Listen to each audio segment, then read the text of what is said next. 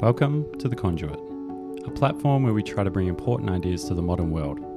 Our focal points are rationality, morality, and progress.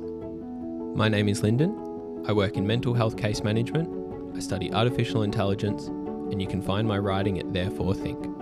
I'm Josh. I work in government, I volunteer at a drug reform organisation, and I'm interested in effective altruism. Thanks so much for listening. We hope you enjoyed the show.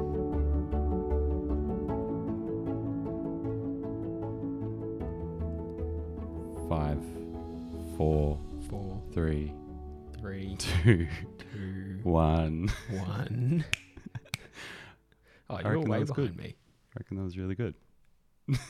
Maybe.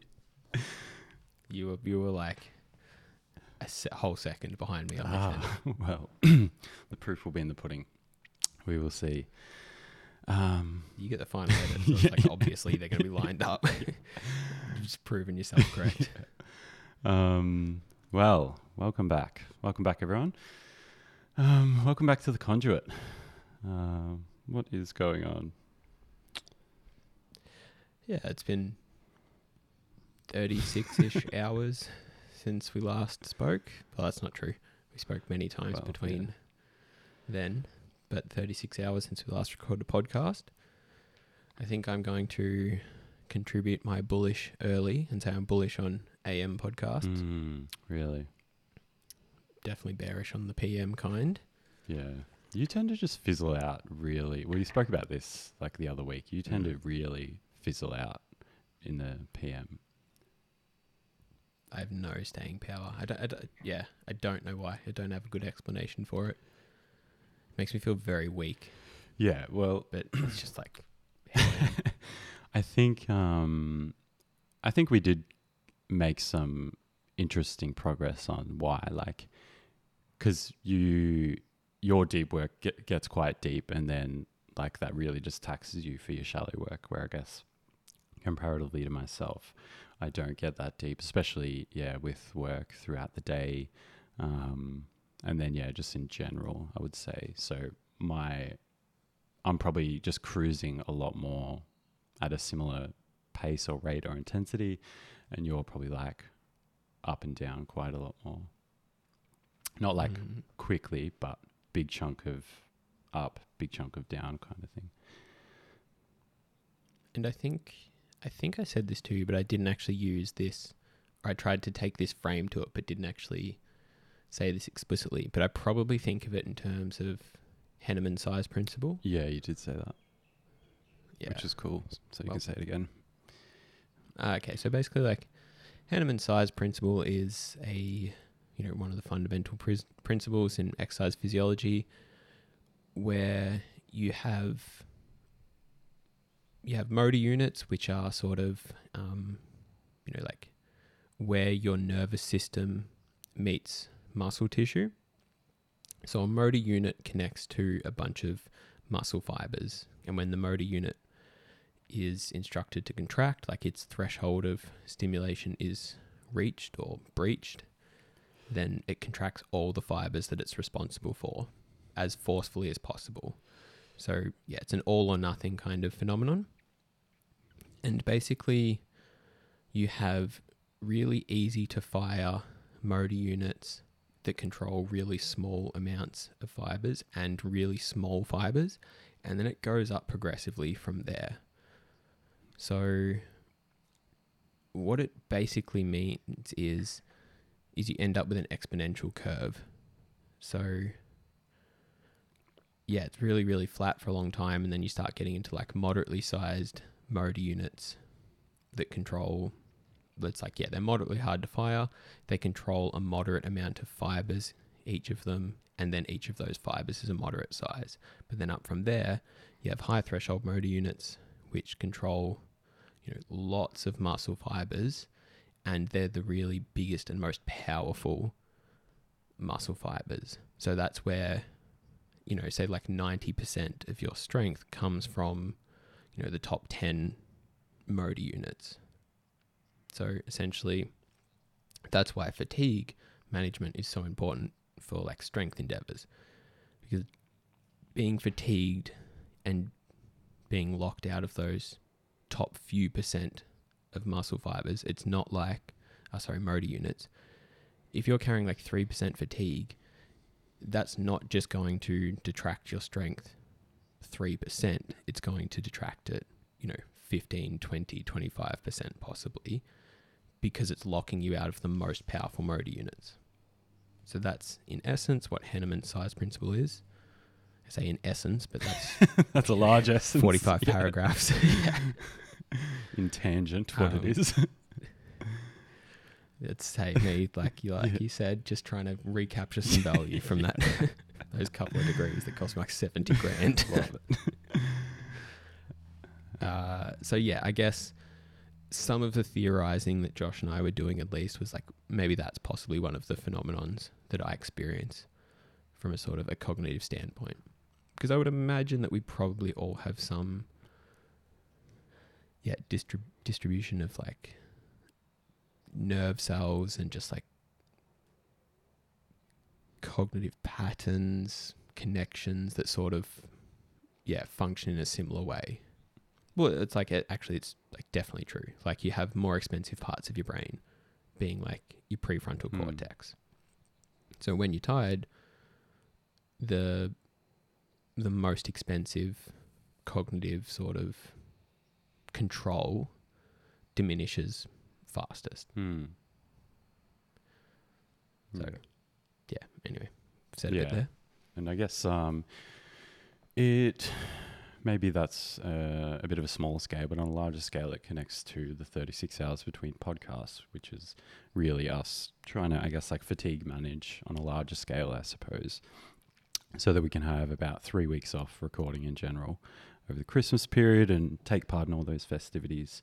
Um, because, yeah, I, I, I guess what I'm hearing from a lot of that is that your best work isn't done when you're fatigued kind of thing. Like fatigue is definitely necessary necessary in a lot of cases and stressing the system and say overworking to get those gains. Um, but in terms of putting out your best product it's probably a good idea to be fresh when you are doing that on a smaller scale like a week to week basis but then also like on a larger scale um, yeah so i guess like in terms of this like we don't we don't just want to be feeling like every week like we've got to you know stress to put out something like it'll be good to have a little bit of a break um, and yeah just top up top up the reserves Yeah, I agree. Obviously, um, but I think it is interesting just to compare yourself and I. Obviously, there's a ton of different factors that that go into why we are the way we are, and this is just like one tiny part of that. But yeah, I think if my theory is true, you definitely have more of a endurant kind of or endurance sort of you know like muscle fiber quote Mm. unquote um, composition, whereas I'm that kind of like sprinter who's yeah, you like super fast or you know can go intense in many ways, but useless after that. Useless after that. Yeah, it's um, it's pretty funny to like. I always remember back when uh we did, I think it was a Kat episode, and then we went for lunch after it. so like, did like a, or maybe no, it was maybe like our first episode or something. Um, so like a Mm. two-hour bout of just trying to at least go deep on some abstract concepts. Then we go for lunch with Kat, and Lyndon's just a mute at the table, and I'm like still shucking and jiving. Like this is my first time meeting Yeah. Kat, I think it was, and um, yeah, I think that's also I've. I don't know. I, I worked a job in sales for like a, a year and a half, and uh, I think that really helped me become a phony when needed. Um, and like some of that is good because I, you know, like you have often said, like the only thing better than say like complaining about a problem is just fixing the problem, or you know whatever your quote is on that. Um, and so like I think that's that's a good skill to have to just be able to like okay when I need to I'm just going to put the face on and um, do the thing. And I think that's a fine line between like that and being say like a two-faced person or like a phony person in general. You know, just like showing up to the Christmas thing and when you're hungover or whatever and just playing your role. There's a time and a place for that. Yeah, no, I, I certainly agree. I think it it- can be a really valuable skill to have, and it, it is different from being two faced. like you said, like that that two faced person is different. Yeah, different to different people, I guess. It's like Whereas intentionality. It's like too intentioned or by by intentioned rather than. Does that make sense? Yeah. Yeah, no, it does completely. But I was even sort of outside of that. Like they're both intentional in many regards, but I think the the difference is uh, like the two faced person is different in different circumstances, whereas the kind of person that you're sort of talking about is like they're the same under different conditions Right, right, right. for the most part. And I see this. I think my sister's a, a wizard at Mm. this, or a Whatever the witch.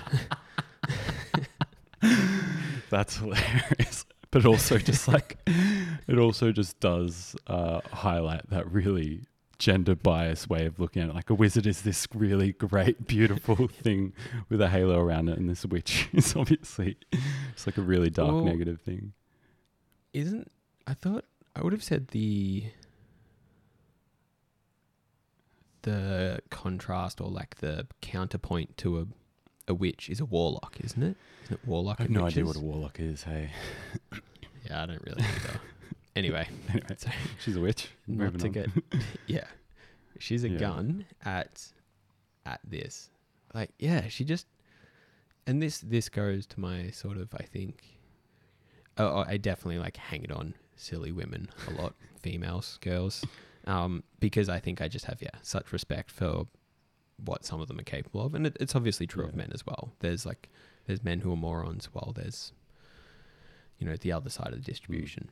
But yeah, like Eb or Mum, Nan, all the people that I always talk about, like they can just have like, you know, I would be like up, like attending to us kids who may have been like throwing up overnight, then like go and work a full day, and then then come home, be cooking dinner, and then like be like.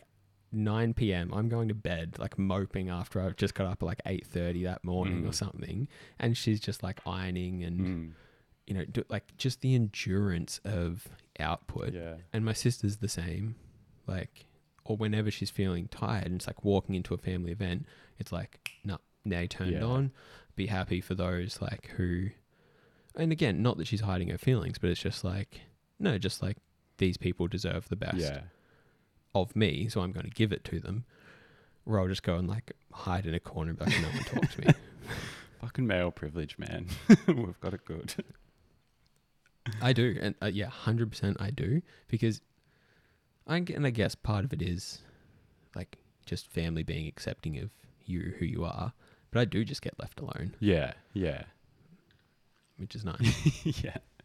Um, yeah, it's very much the same with my family. My sister, so she's the only only girl in the family, five boys and one girl. Um, and she could beat all of us up, that's for sure. uh, yeah, she's very much the same. She's just always been like a very conscientious go getter. She's living in London now, studying, uh, well, working as a paralegal, and I think she's also still studying law as well. Um, but she's very much just always just gone after it and um, being, I guess, the glue and being able to coalesce really easily. Uh, it's always been a really good skill of hers. do you have intentions of going over to visit her at any point? Definitely. Um, yeah, at some stage. Although I think I think flights are quite expensive, unfortunately. Um, but I, w- I would definitely love to at some stage, obviously. But I think um, it's actually something I was going to say today. But I think my next travel will be I want to do Dark Mofo this year, hopefully next year in June. So that's in Tasmania for people that haven't heard of it. Um, yeah, so I'd really like to do that in June, and then I don't know, maybe somewhere down the track do do London with see Nina and that. Yeah, Mm. nice. Sounds cool. Um, what about you? What are your goals for the next year? Yeah, so let's see. Maybe can we start with like Yeah, reflections yeah, on we'll this year? we'll set the table. Yeah, so we are Okay. again on the on the trend of reflections. We're going to reflect on the year that was in terms of life, um, goals, if they were there, and uh, how they went, and then we'll look forward as well. Cool. So Okay, the year that was. Well, firstly, I didn't have too many psycho emotional breakdowns, which seemed common, at least on social media, given everyone's frustrations with COVID and the ups and downs of that. Oh, so you mean like comparatively to other people rather than comparatively to your previous self? Yeah, probably like comparatively to other people. So like I don't know if whether that kind of comparison is useful or helpful, but um I think there's kind of, there was like one of the things that went on during COVID was there was like a pandemic of wallowing Yeah. that that also went on. It's like yeah, the the you know the pandemic itself is happening, and then there was this like social pandemic of whinging and whining. Um, not to be too judgmental or like you know values based in that appraisal, but yeah, I, I probably can't say it without being somewhat judgmental. I, I do think that's that's what went on, and I think a lot of um, yeah sight was lost over the still quite privileged position that we're all existing within Mm. again, there is certainly challenges. You know, my disposition is probably better aimed at dealing with that than others. But even with all those factors considered, I, yeah, still can think it happened a bit. And what I'm getting at i- again is not trying to be too judgmental of people, but just like ideas, they're mem- mimetic, Yeah. like they do spread. And you sort of you see when you see people posting material of a certain kind, like you're more prone to posting it. And you see this even in like the structure of Instagram Yeah. post. So it's like there's a trend Photo now dumps. going of like photo dump. Thank you. There we go. Yes. It's like no one was doing Yeah. photo dumps until like now a that's a thing, thing. yeah. And people don't probably even consciously consider it too much. Hmm. It's just we are social creatures looking for social validation. Mm. And also, yeah, like validation as well as just like generally accepted behavior. Just probably somewhat subconsciously, just paying attention to the rules, you know, quote unquote rules of social norms and like what is accepted behavior to do. Because again, to take that quite banal example of a photo dump, posting eight photos of what your month was two years ago, be like, oh, that's fucking weird. But now it's just like the trend. So yeah, um, validation, but also I guess just following along with what are the accepted behaviors. Yeah.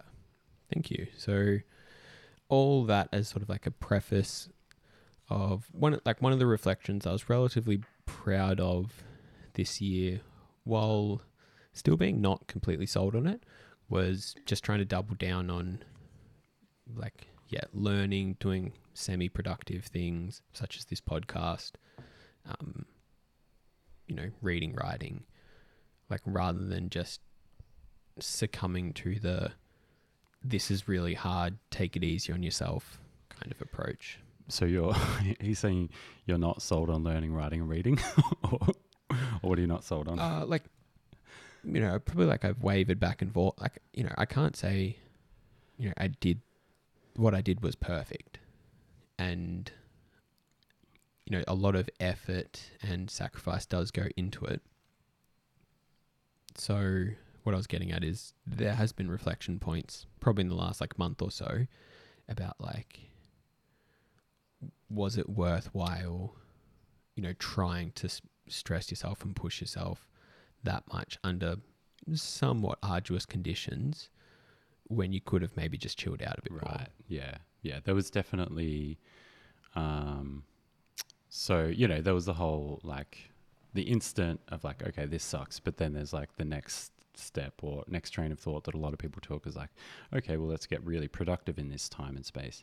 And then there was like the counter narrative to that where like, oh, that's really toxic productivity. It's like, you know, you're suppressing things. Like, don't let the, the people pushing the productivity during this time make you feel bad at yourself bad about yourself which i yeah again like as you said like there's definitely a lot of merit in that um but yeah i guess it's ju- i reckon that's just for an individual to weigh up like i would have come away feeling like pretty bad about myself not due to people, but just due to my disposition. If I didn't come away from the last two years better off than worse off.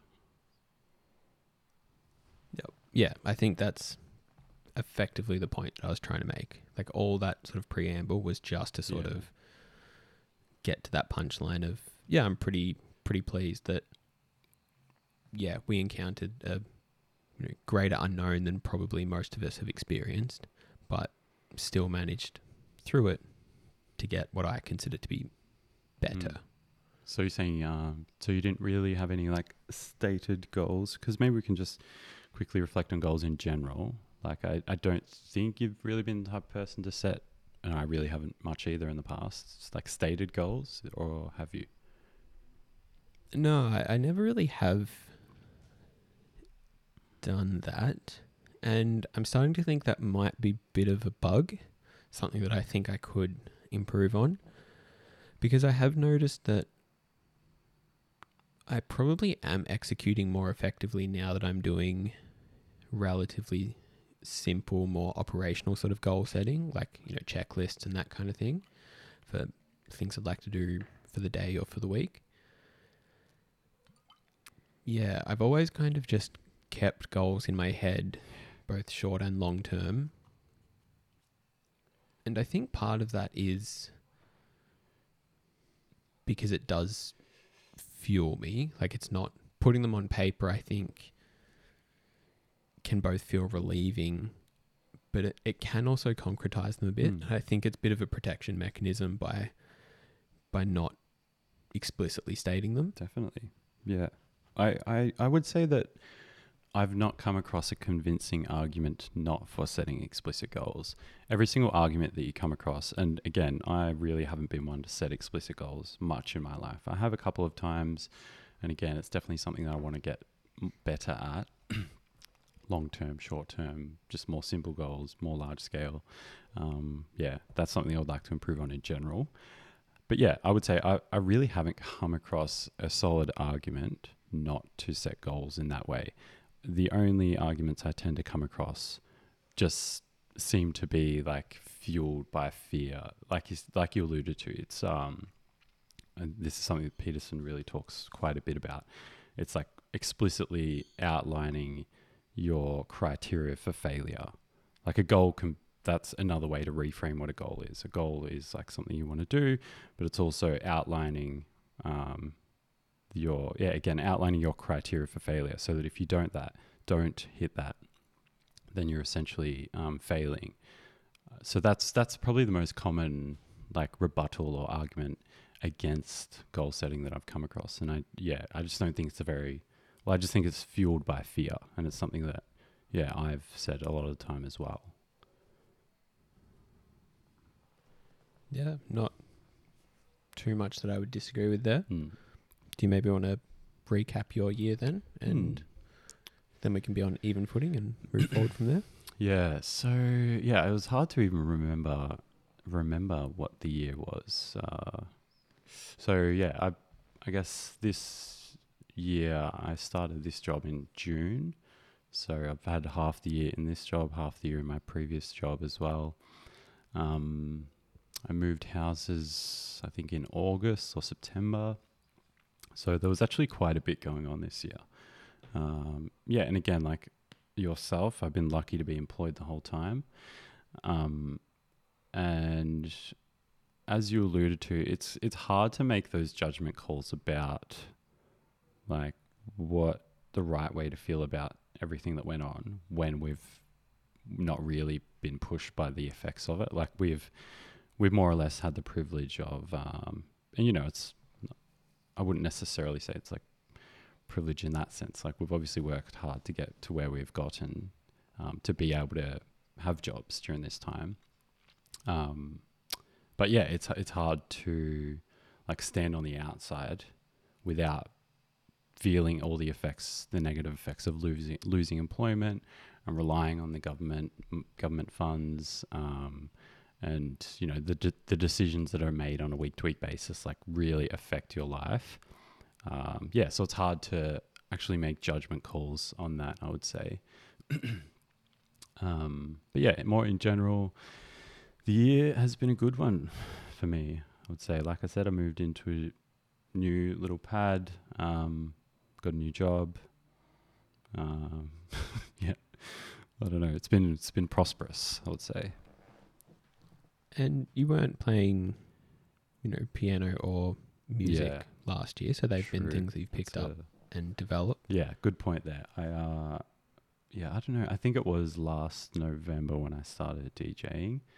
Um, but yeah, started playing piano this year in Feb, which has been a nice little endeavor. Um, so yeah, I, I think like again, I didn't really set any explicit goals last year. I think it was more and I, I guess this is the case for a lot of people in their mid twenties, is just like, okay, you've you're starting to grow up a little bit you know you're you're coming online so to speak in a prefrontal cortex kind of way and then you come to grips with like okay well what is what is life going to look like as an adult like you you kind of do stop viewing yourself as a little kid anymore.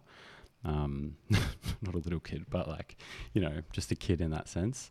And you you start to have those thoughts of like all right I've got to figure my shit out and grow up a little bit if i want if i don't want my 30s to be just misery and you know and that continues downwards.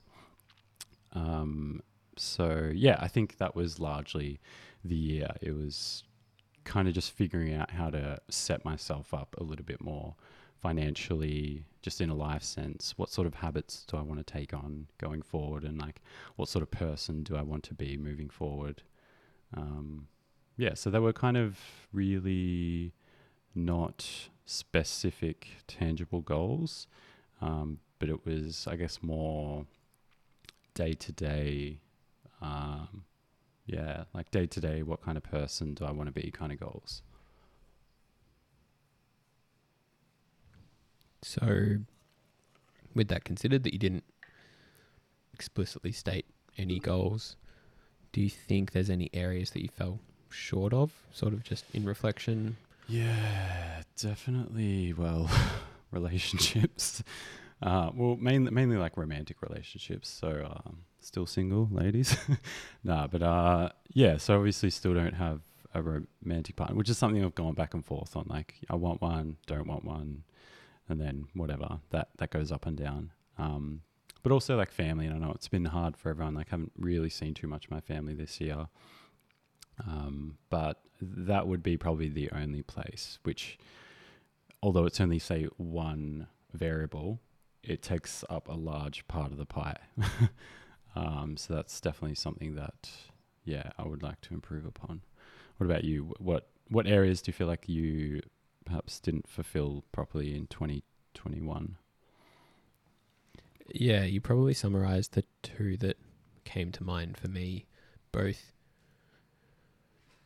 sort of like direct, not necessarily family, but like close, close relationship Mm. ties, and in particular the romantic sense.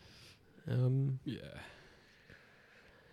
yeah, like not, not appalled sort of my performance in either of those areas. But- performance review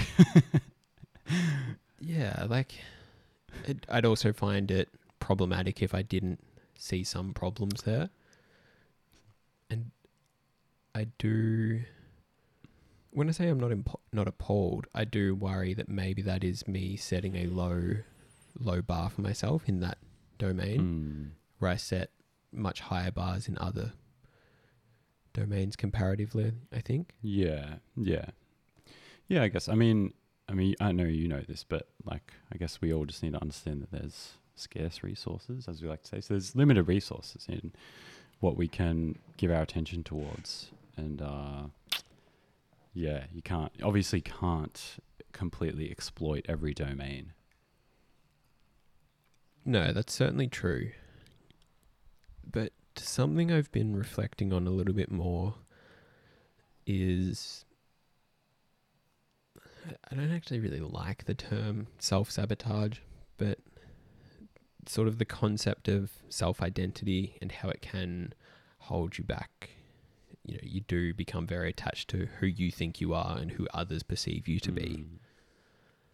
and it's something that we all probably give lip service to about feeling you know comfortable to change and grow it is honestly so much more difficult than just the lip service Yeah. you know, suggests.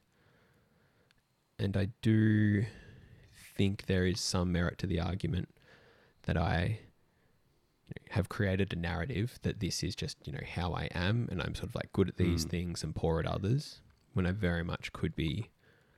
I just think better at both, Yeah. and yes, like there are scarce resources, but I don't think from an absolute sense we have any idea of well, are we actually on the sort of scarce end of Mm. that resource? Or actually, do we still have like an abundance around us for what our goals are? And we're just sort of reverting to that, oh, well, this is a limited Mm. resource. It's like, but yeah, but you're still underutilizing Yeah, it. yeah, yeah, absolutely. So here's an interesting thought. Like, how do you think, either pick like five or 10 years, like, how do you think your, say, your goals will be different then? So, like, what I'm getting at is, it, I guess for me, the way I see my life going is, uh, ideally at least, like, setting up over the next 10 years until I get to my mid 30s. Um, you know, obviously still trying to progress in other domains and things like that. But um, yeah, really an investment period in myself and uh, I guess my future. And then, uh, and, and again, this is not not a new sort of model. It's pretty probably the typical model. But and then like really trying to just say like settle down, exploit the family and relationship domains. Then, um, yeah. How do you how do you think about that? Like in ten years, kind of, or five years, perhaps. Do you largely want to see your life different or the same, just better? Yeah, I'm not entirely sure. I think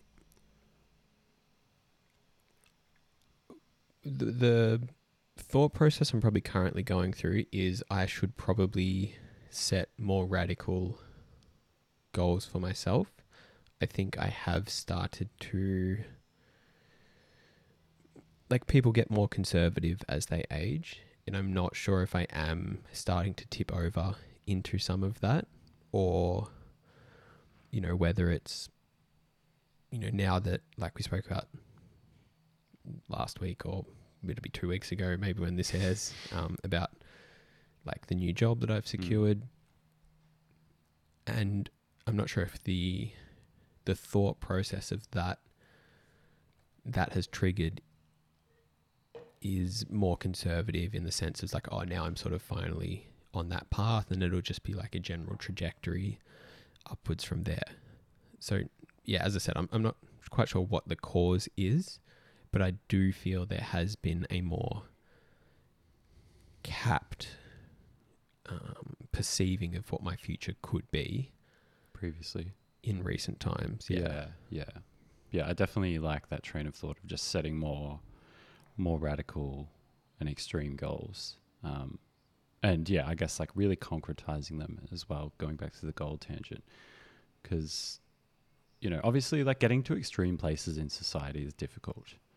So, but at the same time, the amount of people I think truly like vying for those places is also not as large as we might think. You know, so like I think an example would be like, okay, everyone, um, I don't know, maybe like everyone wants to be rich or everyone wants to uh, occupy like high places in companies um, or just like have good status in their domain kind of thing. And then like the thought is like, oh, well, everyone thinks that. So like it's going to be impossible to do because like there's so much saturation.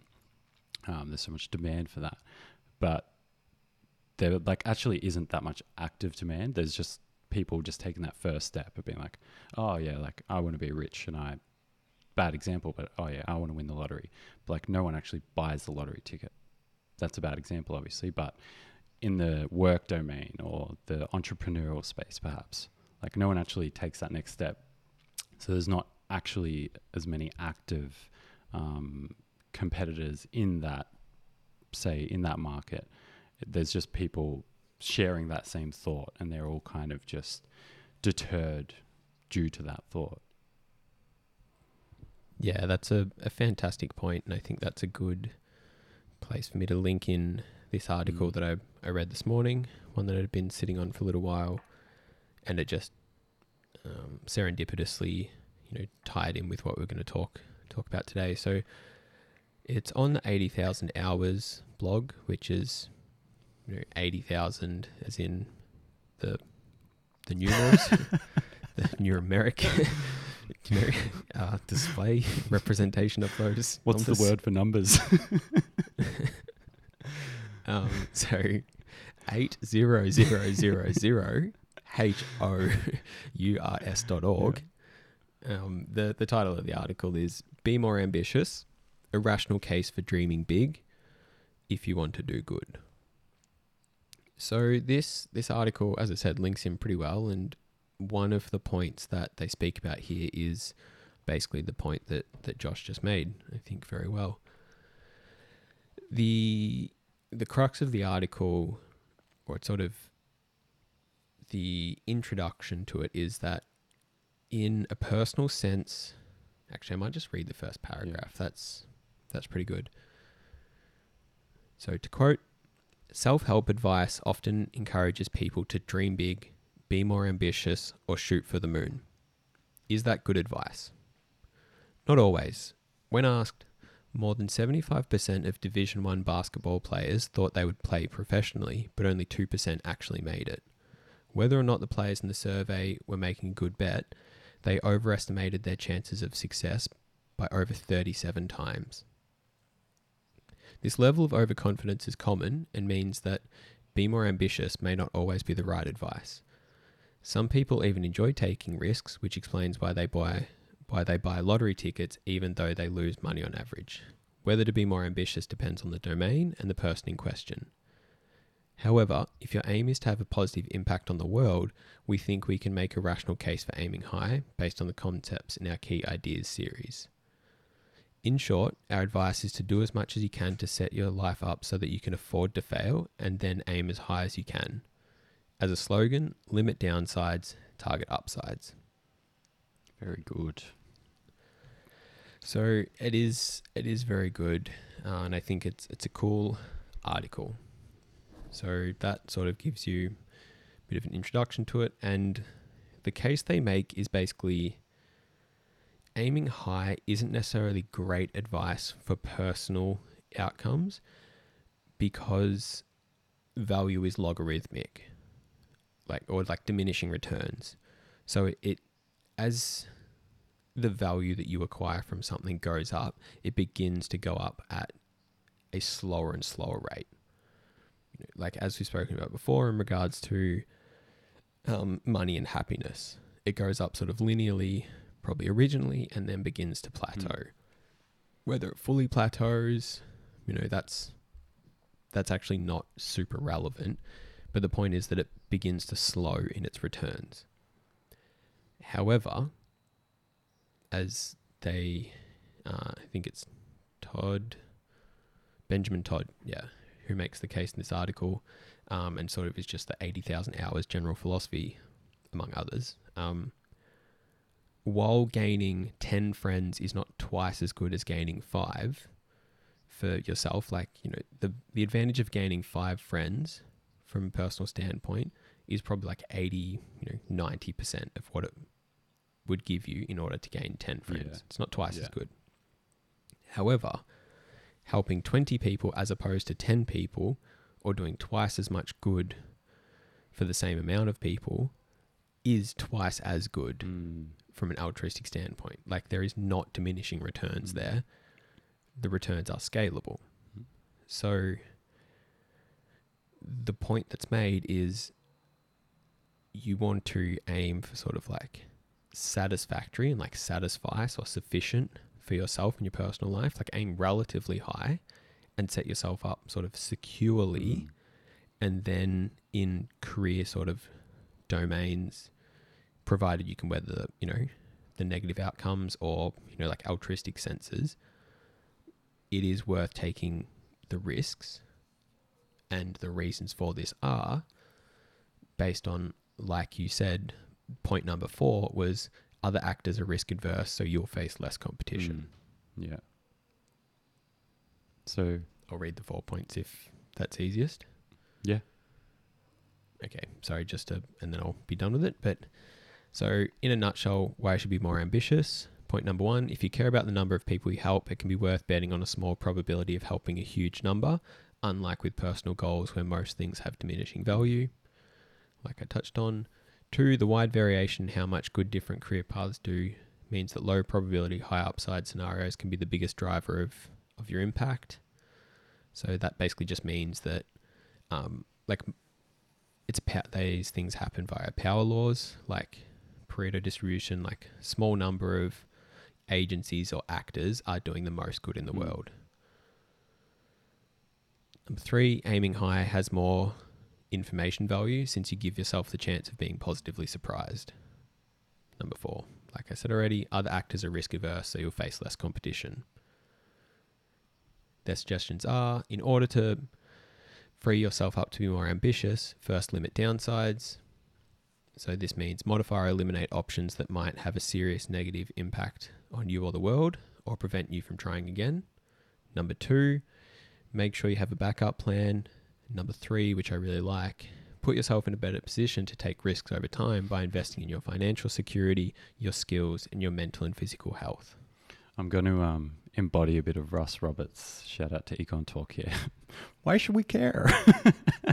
so yeah, this is classic Russ Roberts. Why should we care? Why should the average folk care about something like this? What it isn't it isn't it just enough that they're living a good life, they're paying their bills, they're getting pleasure on a day to day basis, they're paying for their family. Um, you know, why why should they care? Should they care? If so, why should they care? Man, he really wasn't going to take it down that path, honestly. but was- the perspective I was trying to bring is I think this is a good Yeah. model of just like approach. I really like that last point. Put yourself in a better position to take risks over time by investing in your financial security, skills, mental and physical Mm. So it's like even if you don't have altruistic endeavors, I think that is a great idea. Like most of the returns in even your just career or probably capital come from like large spikes.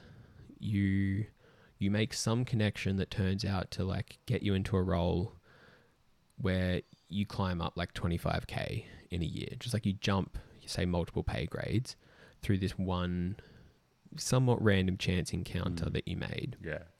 Like we've spoken about the skill versus luck. You can develop the skill along the way, but there are then spikes in luck where things come to pass. Mm.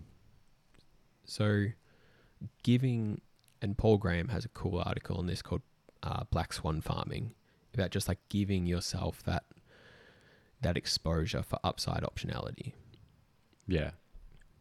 So, yeah, I like this model or this sort of article as a model for just cultivating that within your own life.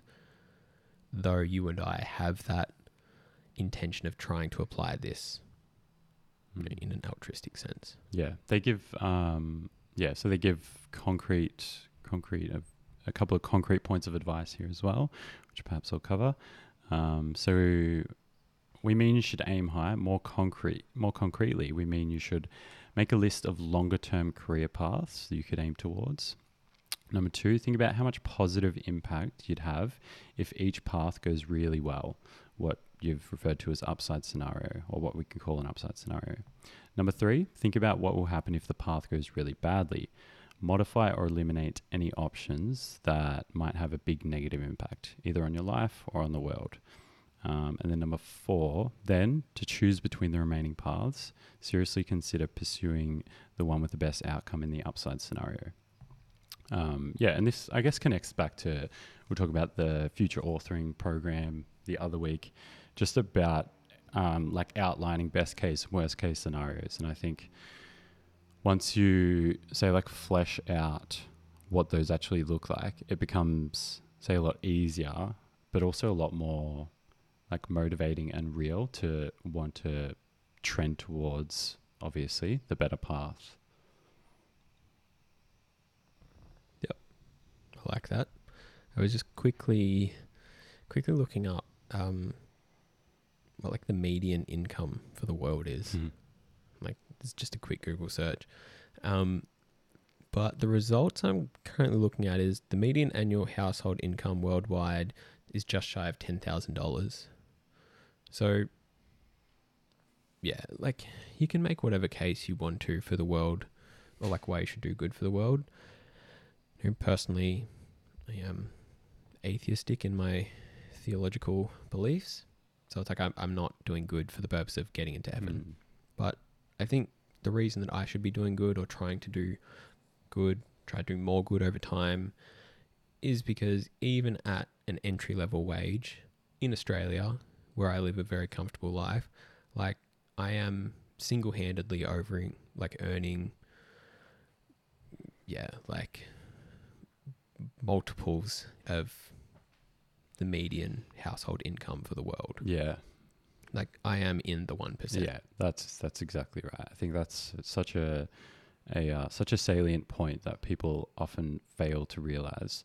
Unfortunately, often those on the really uh, progressive left, when they talk about the one percent and tax the rich, well, it's like most of the time you are the one percent. If you just pull back the scope a little bit more, like you're definitely the top like 001% that has ever existed. Um, but most of the time they're probably the one percent in the world. Uh, and yeah, not not to say that we should ignore, um, say, like the one percent in more specific areas, like the the one percent in the United States or the one percent in Australia. Uh, but yeah, I guess it's just when it comes at a an omission of their own one percentness. yeah. Yep. Yeah, like you said, it really just depends on where you draw the boundary. Like once you consider, you know, time factors or global factors, you are just so so wealthy. Like practically everyone listening to this podcast is. There's a I don't know who the quote is by, but or maybe it's just like an epithet of like the data speak for themselves when really like the data don't speak for themselves. Like we speak for the data and we draw the narrative around it. And like you're the data guy, not me, but like how you chop up the data is also a narrative as well. And there are many different ways to do that. yeah, I, I think it is kind of a, you know, like an epithet from statistics about like statisticians need to speak for the data. And it's like, then people become critical. It's like, oh, well, you know, this is your reading of the data. And it's like, well, of course that's Hmm. true. It's like, th- there is no purely objective truth in this sense. Um, so what we're probably trying to do here is demonstrate or like portray what we think the narrative should be. Yeah. Or just like a, a useful perspective to take. Um, yeah, is just that, that whole worldly global perspective.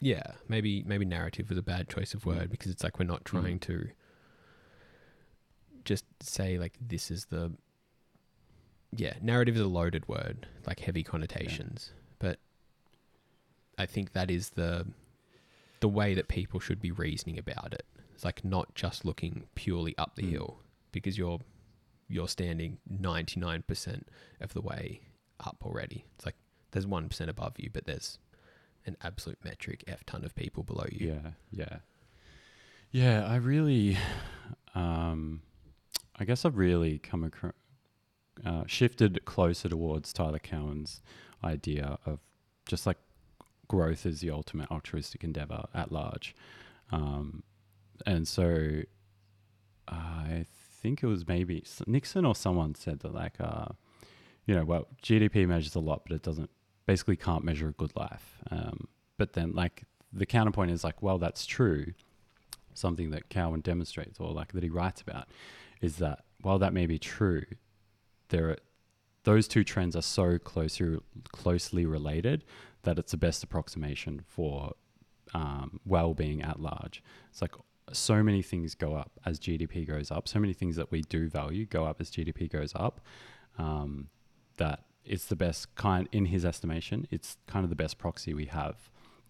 Um, so yeah, I've I've really just come pretty well come come around to that idea, and that's been supplemented with seeing what like the one percent quote unquote do with their money, like the the Warren Buffetts, the Zuckerbergs, Like you can say a lot of bad things about them, maybe how accurate those are. That's a different story, but there's no doubt about how much money they are they are pumping back into um, philanthropic endeavors. Yep, Bill Gates, another one.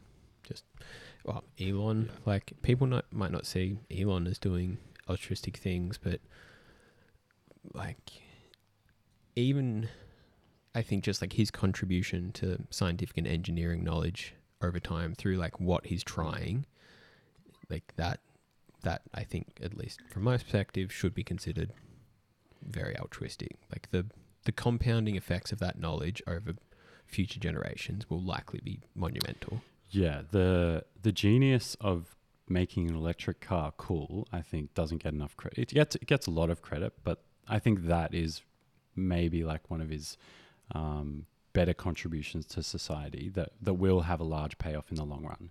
Where like now that Tesla is a cool thing, that's opened up the door for like that being a viable option um, at scale because obviously Tesla was not the first electric or say hybrid or eco-friendly car. There were the um, what are those Toyota, Priuses, the Priuses, and those little smart cars. which are just like considered a joke. Yeah, yeah, exactly. Um, just laughed at and considered. I won't use that term, but um, yeah, just not taken seriously and, and not cool. And like that, that's not a trivial point. Like, in order to attract consumers, like you do need to kind of make them want it in a consumer sense. It's got to be cool. Um, and yeah, he's managed to do that, and I think that's going to have a lot of long term payoff. Now that he's opened that door, yeah. Yeah, I think this is maybe somewhat of a slight lateral step, but this we have this interest in politics because of how like both sides are fallible. I think like that the interest for us is almost in the truth seeking endeavor and uniting useful but incomplete perspectives. So progressive politics often criticize conservative politics for the purely like rational reason based like economic lens of like yeah this might be ec- economically the best thing to do but people aren't purely rational creatures. Yet then progressives basically fall down in the exact same way when it comes to climate change propaganda or narratives about like this is what we should do for the planet. And the conservatives are just like yeah but like we don't care. You've got to Mm. we're not purely reason based people like you've got to make a more compelling narrative. And that's you know in some ways just a way of not succumbing to the other side's Mm. views.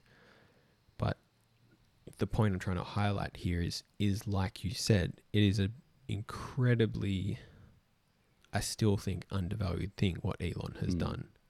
Like penetrating that barrier to go here is a you know rational scientifically valid way of addressing the climate change problem and it still maps onto all the irrational emotional aspects of human beings and is viable in that sense too Yeah. Yeah, I love it. I, I don't know if I said it on here or when I was speaking with Johnny, but I'm a little bit obsessed and I think uh, like the a real art yeah, I think I was speaking about like kind of the art of the bureaucracy or the art of logistics.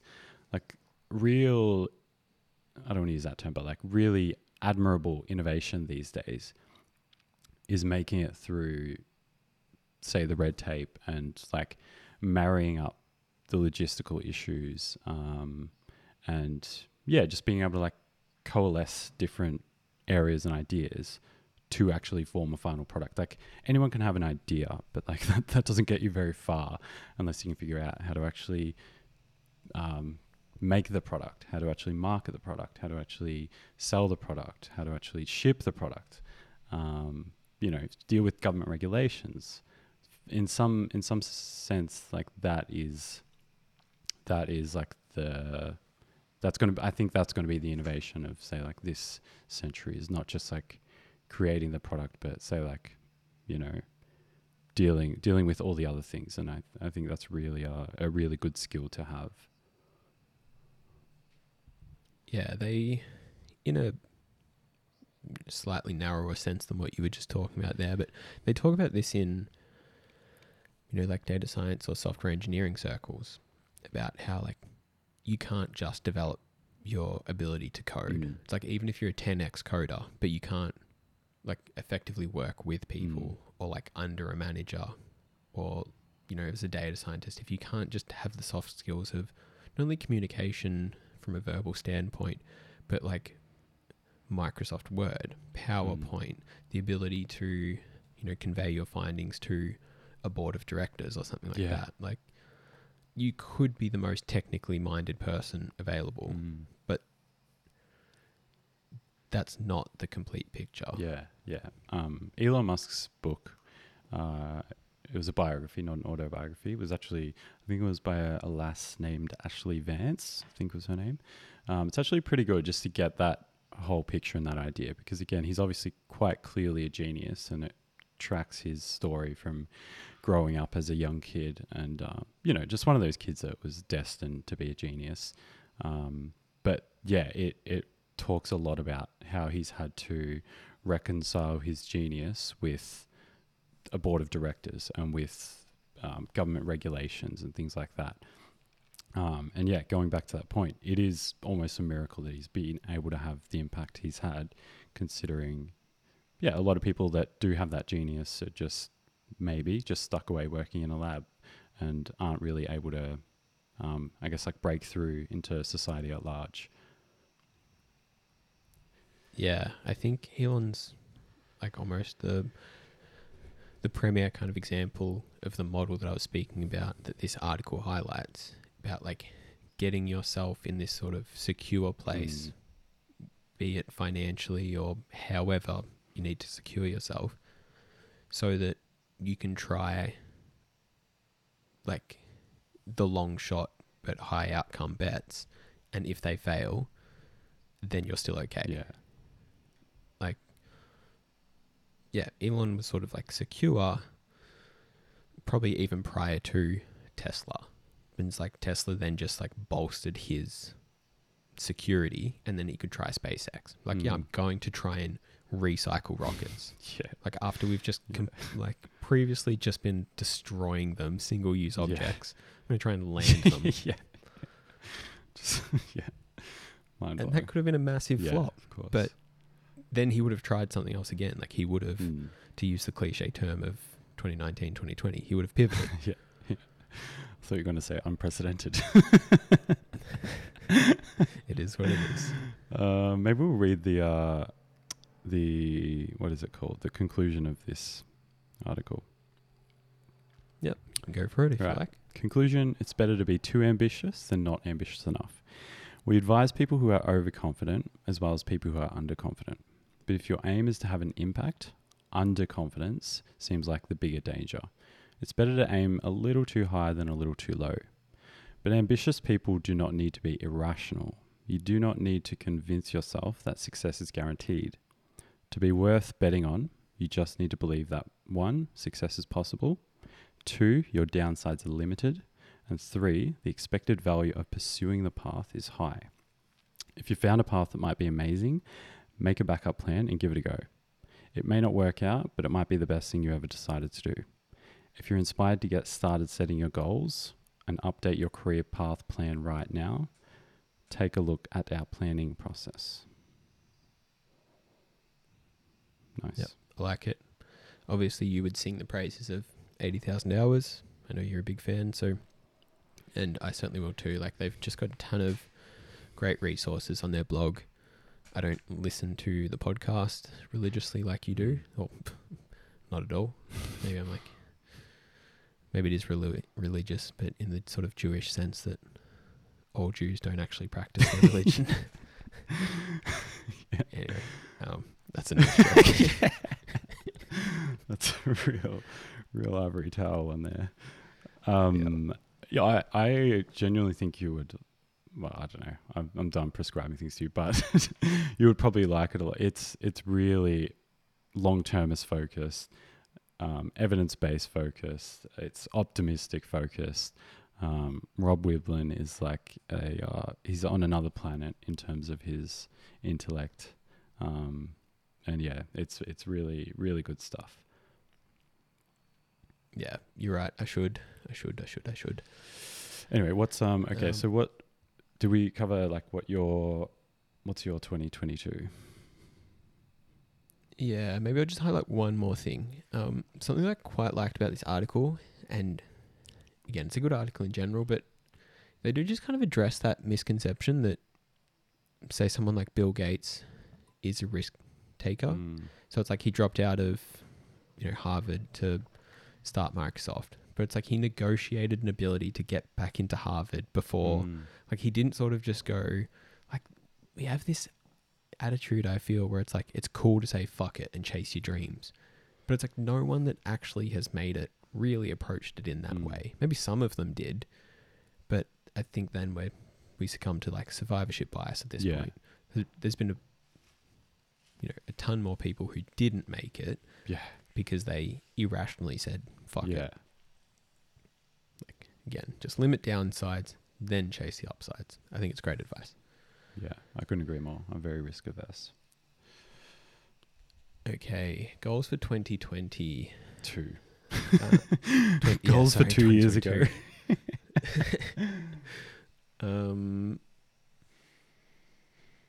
I'd quite like to not only get TT back to where it was, but yeah, like past that. Like, you know, this will be, I'm in the third year Wow. currently, which, you know, I'm sort of like proud of for the staying power. Um, you know, I think I wrote, I just counted before, I think it was about 16 articles that I've put out this year, which I'm quite pleased That's good. with.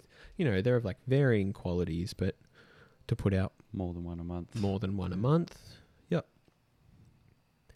And you see this with pretty much all trends where like unless someone goes viral like immediately, like most just businesses, internet or otherwise, or like yeah, endeavors rather than Yeah. businesses, just take, you know, that 5 to 10 years of trying, iterating, improving and then just putting in the time. Yeah. With that said, would like to set some more ambitious goals there. So I'll list that as one. Love it. Go blow for blow. Yeah. Does that work? Let's blow for blow. um, okay, so I guess I already mentioned, uh, yeah, wanting to go to Tasmania, which is a bit of a lifestyle goal, and attend Dark Mofo Festival. So that would be the one I already mentioned. Um, yeah, I don't know. This year, I would like to get experience, like in a work sense, a career sense. I'd like to get experience in a project team this year at work. Next, sorry, next year at work. Um, so yeah, I don't know. This could be really anything. They have heaps of pro- like mini projects going on throughout the year. They may be like crisis projects where they're say like helping a whole group of people transition, um, say like out of some sort of some sort of situation. I'm trying to be as concrete as possible. Some sort of situation into another situation. Um, or it may just be like innovation projects where they're trying to create something. Um, they need a lot of, say, like assistance setting up back end stuff. Um, yeah. Anyway, I, there, I would like to be involved in like a project team this year, uh, next year, and just do a couple of months on that. Do something different. So that would be nice. Nice one. I would. I would just continue along the sort of TT vein. I would like us to crack the the YouTube barrier that has been sort Mm. of holding us back for the conduit, or like, yeah, obviously, like just keep keep progressing the conduit, Mm. but again, what does that sort of Mm. mean? Because like if we just continue to produce podcasts, we'll probably end up having more listeners and subscribers by this time next year. Mm. But yeah, looking for more of those, you know, like zero to one categorical kind of shifts and improvements. And we've been speaking about it for a while, but yeah, mix of things, including excuses. We just haven't started doing video podcast format yet, Mm. which we'd like to. Yeah, definitely a shared goal. Definitely some exciting stuff coming for the conduit in 2022, I would say. guests and other things. Yeah. Hopefully hopefully our execution is high because we obviously do have good ideas and intentions for it. But the only thing that obviously gives them a chance of seeing the light of day is execution. Yeah. Yeah, absolutely. Um, okay, so what is another one? Uh, I guess it's time to get into another relationship. it's been a while. and I say it like that because um, I do feel like it's just, uh, I I don't want to frame it too much as just like ticking a box, but like, okay. Um, after the fact, I've always found it's been a very, very um, good learning experience being in a relationship. It's been good to self reflect.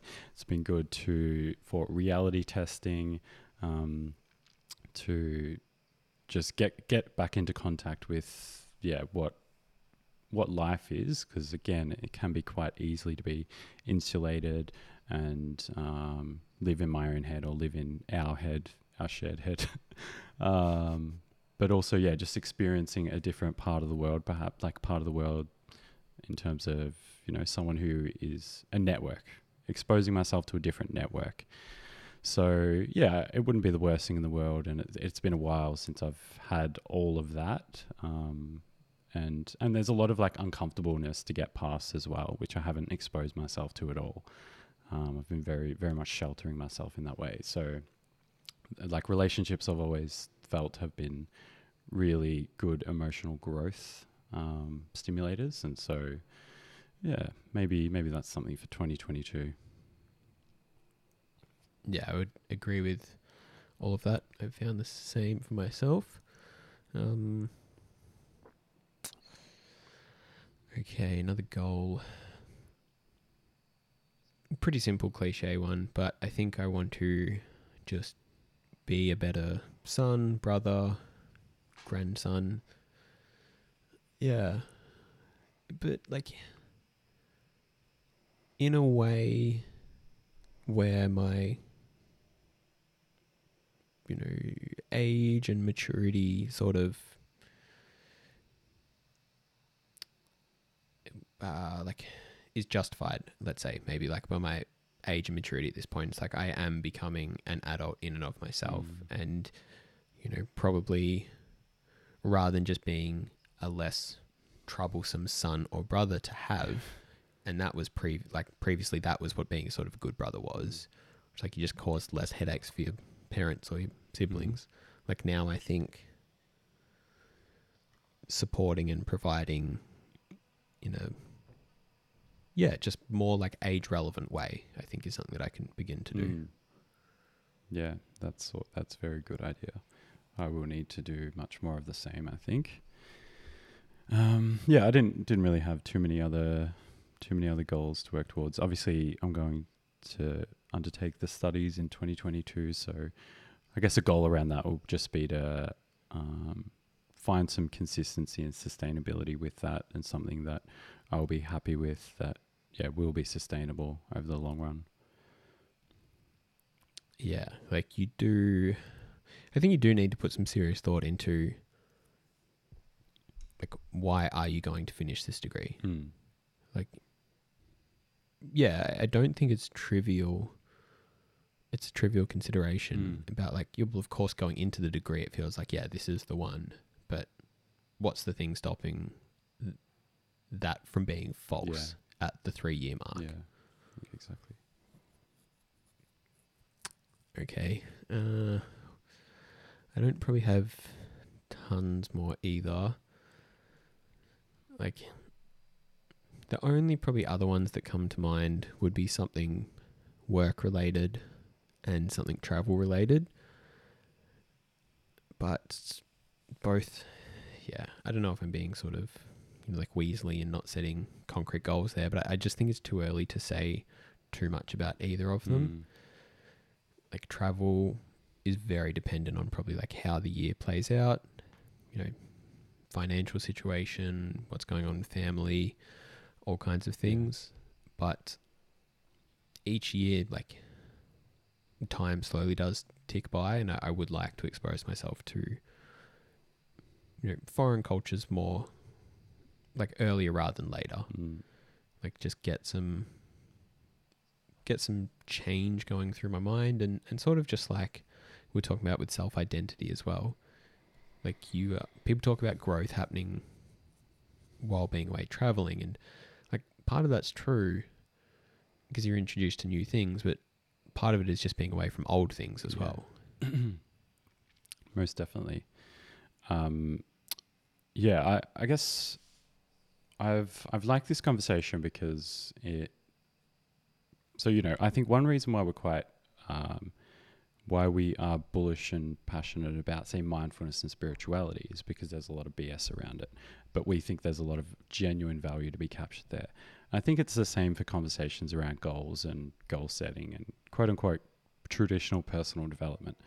Like it, it has gotten such a bad rap, um, yeah, for for a lot of reasons. But there is also genuinely a lot of value to be captured in uh, in undertaking it in a more so let's just say in a better way. And I guess part of this conversation has been trying to bring those better ways to the front with something like the 80,000 hours framework that they've laid out.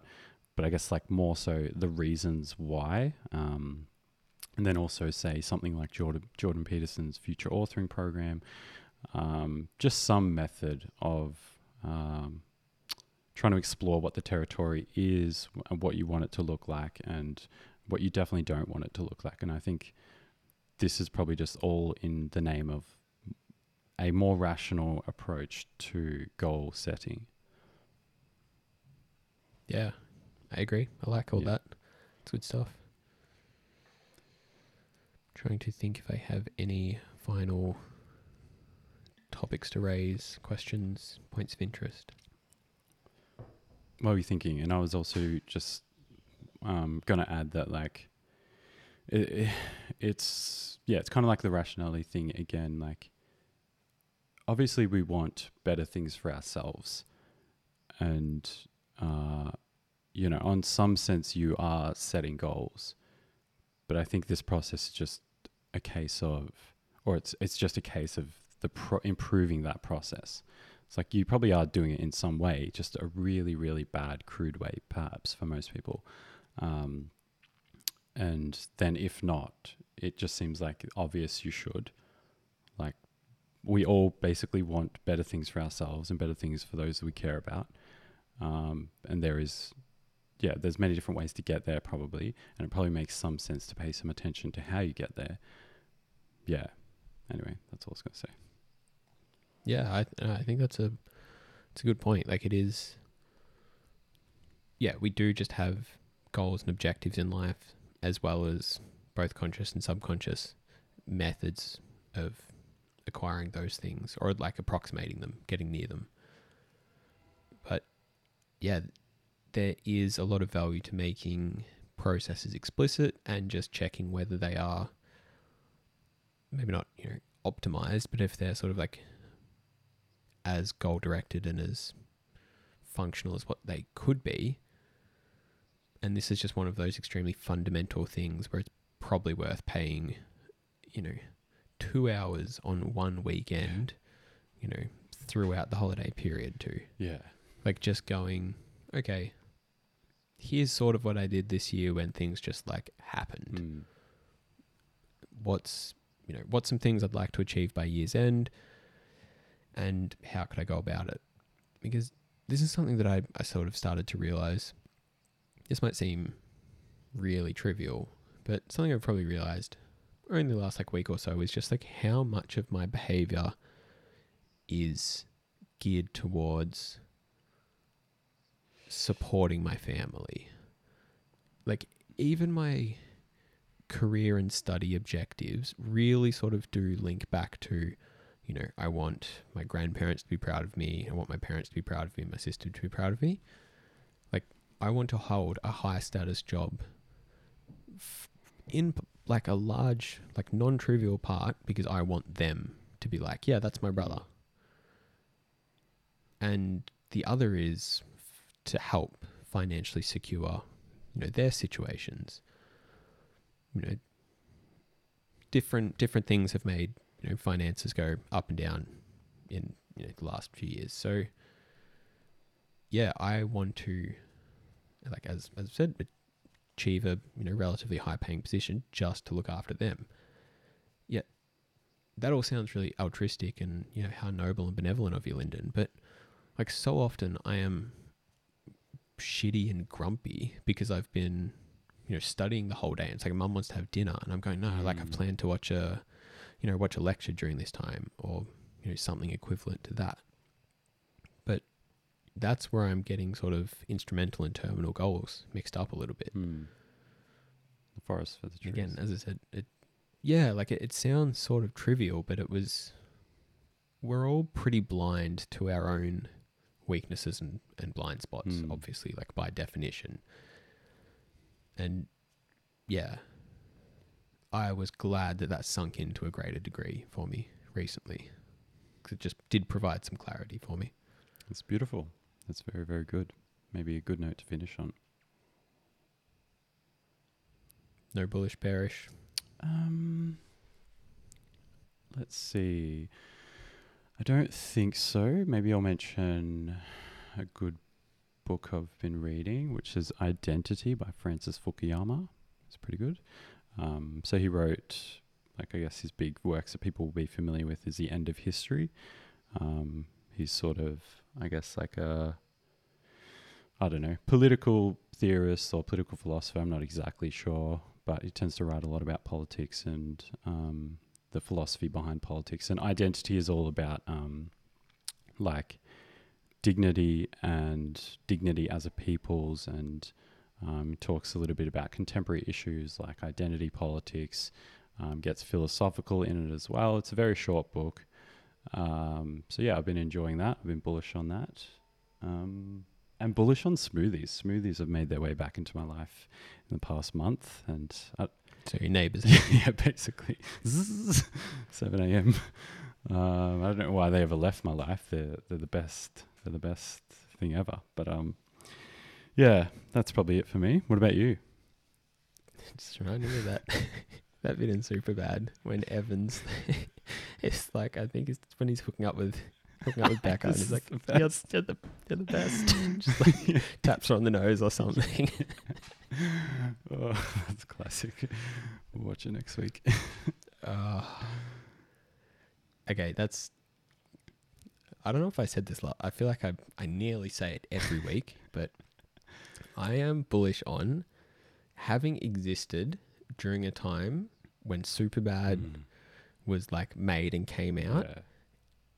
and those two mixes, the best of Tramp, like part one and part two, by Trav Mm. by Travlos and who is it?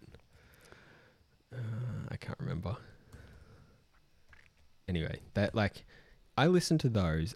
I've listened to those probably like fortnightly Yeah. for years straight. And I'm just like, these are such good mixes. And it just lifts me every time. So I feel very fortunate. When I feel down and out, Yeah. like I existed during a time when those mixes and Superbad came out. Definitely big on the um, existing when good comedy movies still were around. Like that that that's a quite important well not an important point, but um, that's something that I think about a lot. It's like Tropic Thunder is probably a great example. Like just comedies like that where they just could not be made today. And Tropic Thunder was just that's maybe one of the more genius comedy movies made. That is such a good reference. Like that is unbelievable. That movie, Mm. the cast and the lines, like they're the Matthew McConaughey scene. no, sorry, is it not Matthew McConaughey? it's um Tom Cruise. Tom Cruise. is like I will fuck you up. But just like Robert Downey Jr., that whole like that concept just Yeah. blows. He does. There's like layers upon layers of his character. He's so Robert Downey Jr., obviously a white actor, is playing a blackface character, but just stays in character the whole movie. And because like the movie is about a movie, and he like So- goes in and out of the character, and like yeah, it's phenomenal. He's playing an Aus- playing an Australian actor playing playing a black character. Oh, beautiful. Yeah, and like actually, you know, like what I was else I was reflecting on was Steve Irwin this week. I saw like a clip on Instagram of just like he was a guy who was just he was a f- took him for granted when Australian I was a phenomenon. kid.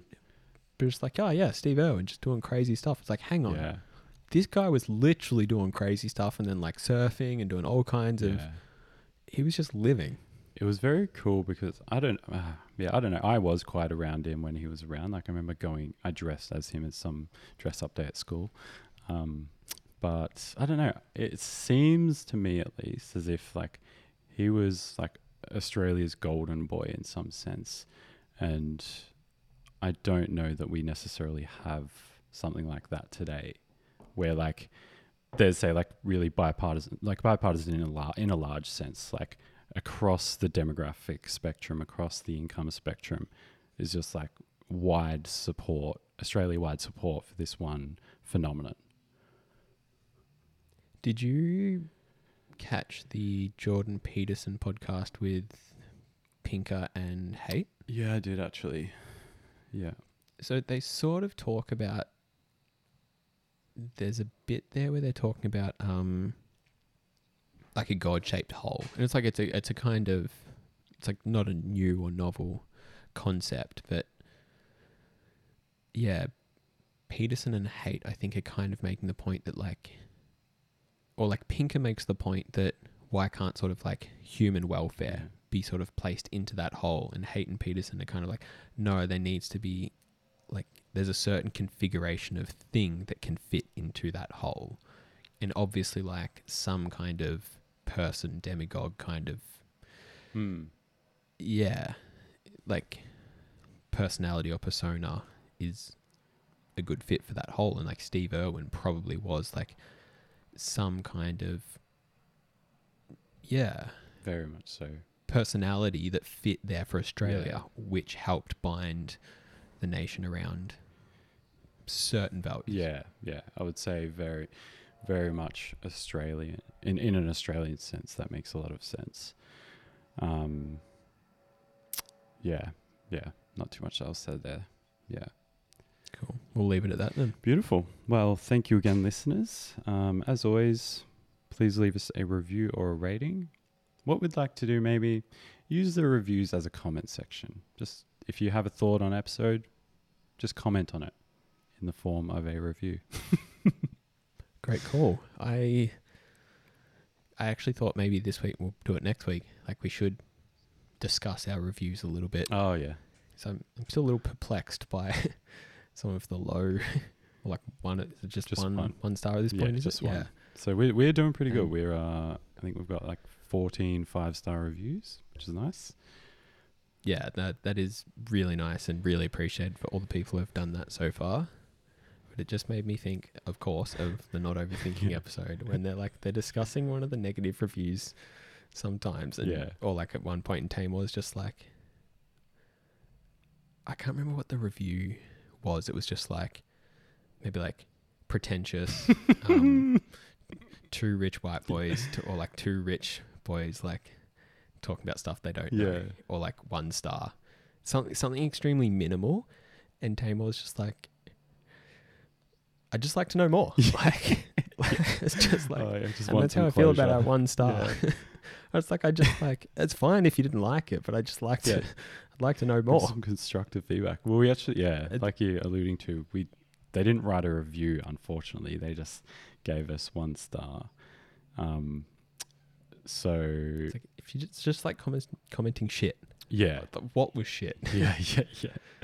But yeah, I do have a sneaky su- suspicion that maybe that was just a spite, a spite star. Um, what was I going to say? But yeah, I, I think I've said this to you before, but I'm, I'm, I'm actually pretty okay with that. Like, you know that line, like, there's no real difference between love and hate, or like the opposite of love isn't hate. The opposite of love is indifference. So, alo- Yep. yeah, along that train of thought, I'm actually quite okay with that being the the setup is fives and ones, like, um, which is more or less how it's going to be anyway. Like as I think we were talking about with the book reviews, people really aren't going to be writing reviews if they've had moderate feelings about a book for the most part. Reviews, people review things if they're very passionate about them. Either they loved it or hated it. Um, so that's why most of the time it's the the amount of reviews is a better indicator rather than the actual rating. Um, and yeah, as a consumer, that's what you want to look at because at least then you're you're getting something. You're getting something that's actually it's um, creating some sort of a response rather than just being like indifference or apathy. It's good stuff. Yeah, I'll leave it there. Just tangenting nowadays. No, I, I- wasn't being kind of dismissive whether it's like, oh, it's good Yeah. stuff. I genuinely did mean it. and Thank I think that even links in with what we were saying. Like, aim aim high, like personal life, career wise, whatever. And like, because there is some kind of clash with information there, sort of like Mm. being divisive. Like, if it just three stars, it's just like, uh, doesn't mean anything. Mm. And it's like continuing to sort of just trend down a path of, you know, possibly like mediocrity doesn't really tell you much either Yeah, like aim for something big, it comes off, and if it doesn't, then you likely learn to a lot more than you would have otherwise. beautiful. Leave some five star reviews, people. Thank you, everyone. Enjoy your week. Speak to you. See you, Joshy. And that's all we have for today. We thank you for tuning in. If you enjoyed the episode, we would love it if you could leave a rating, review, or even share it with a friend. If you have any thoughts, you can send an email to conduit.aus at gmail.com. Thanks again, and we'll speak with you next week.